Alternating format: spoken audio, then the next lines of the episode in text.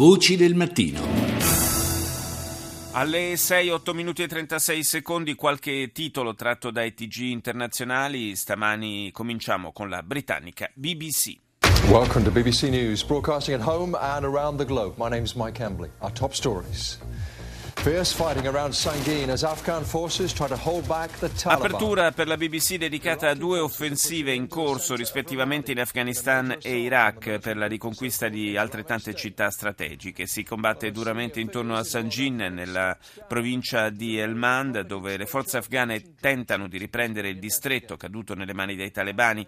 In Iraq invece le truppe governative cercano di entrare nel centro di Ramadi dopo aver circondato la città e dopo un assalto imponente ai danni dei miliziani del califfato. Si parla su BBC poi ancora dello scandalo doping che mette nei guai un alto dirigente della IAF. Si dimette infatti Lamin Diak, ex presidente dell'Associazione dell'Atletica Mondiale guidata da Sebastian Coe, a causa di una mail privata scritta nel 2013 in cui avrebbe ammesso di essere a conoscenza di alcuni casi di atleti russi che si dopavano. Al Jazeera.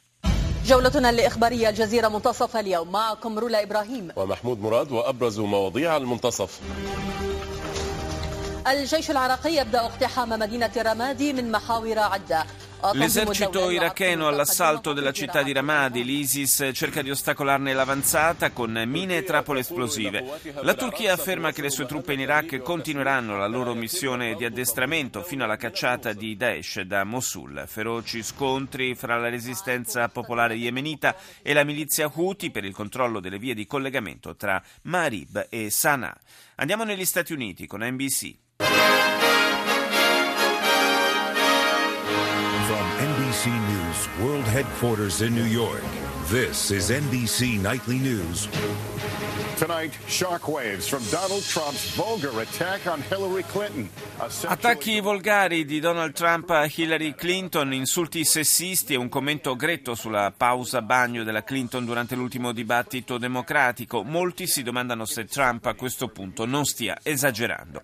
Il Natale è più caldo di sempre, temperature sui 21 gradi, mentre di solito in questo periodo nevica e al sud un tornado minaccia 38 milioni di persone e quanti sono in partenza per le feste. Atterraggio storico, una spettacolare prodezza per il futuro dei viaggi nello spazio e l'uomo che ha compiuto la missione sogna una città su Marte. Una bambina è la prima al mondo a ricevere una cura anticancro rivoluzionaria che ha salvato la sua vita e potrebbe salvarne molte altre. France 24.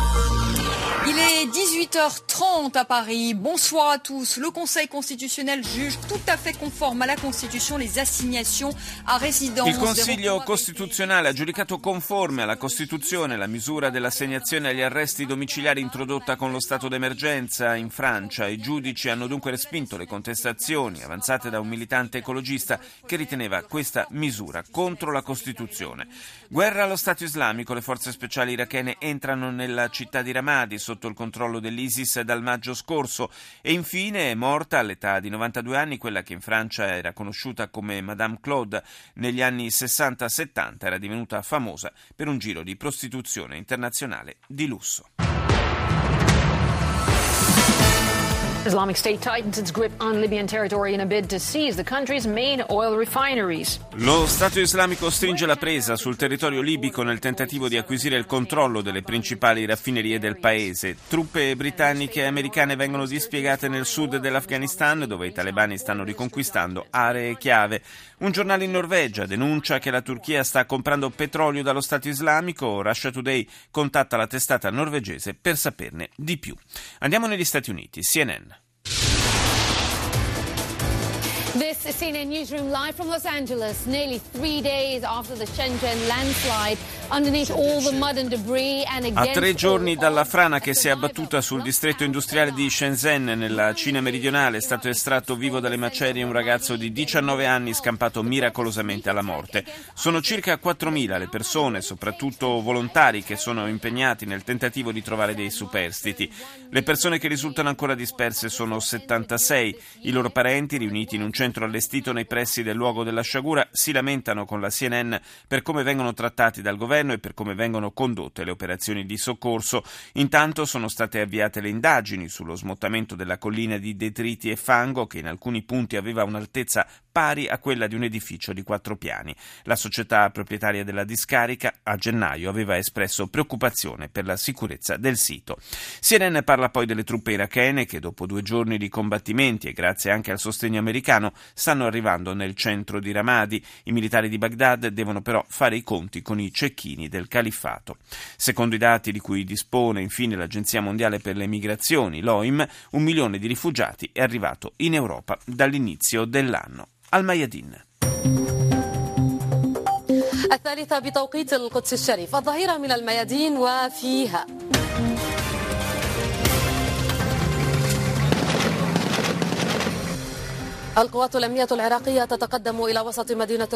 Primo titolo per la televisione libanese dedicato alle forze irachene che avanzano verso il centro della città di Ramadi per strapparla all'ISIS.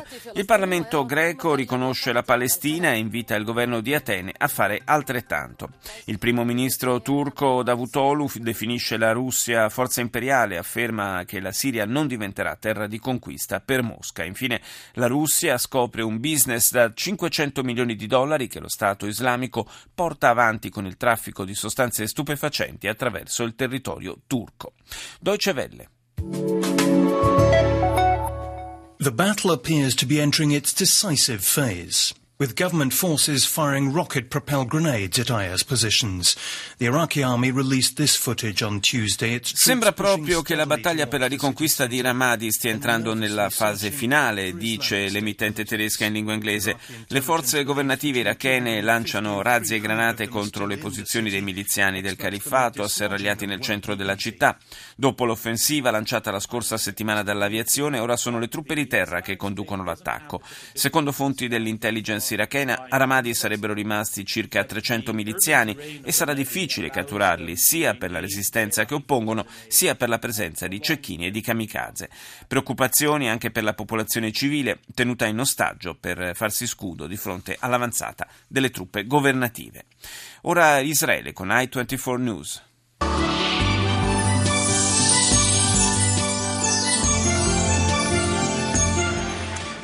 Reports from the southern Afghan province of Helmand suggest that Taliban militants are close to overrunning the strategically important town. L'emittente israeliana in apertura propone un servizio dalla provincia di Helmand nell'Afghanistan meridionale dove si combatte per la riconquista della città di Sanjin finita nelle mani dei talebani. Secondo il capo della polizia locale i funzionari sono all'interno degli uffici governativi e l'aviazione difende le postazioni afghane, ma le notizie restano contrastanti su chi controlli veramente in queste ore il centro della città. E chiudiamo questa carrellata con la cinese CCTV.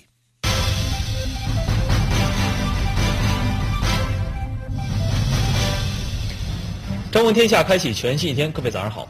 早上好，这里是中央电视台综合频道和新闻频道并机为您直播的早间节目《朝闻》。Il Comitato Centrale del Partito Comunista Cinese si è riunito in questi giorni per discutere la pianificazione urbana nazionale. Le città cinesi del prossimo futuro, è stato sottolineato, dovranno essere conformi a nuovi standard ecologici e di sviluppo sostenibile.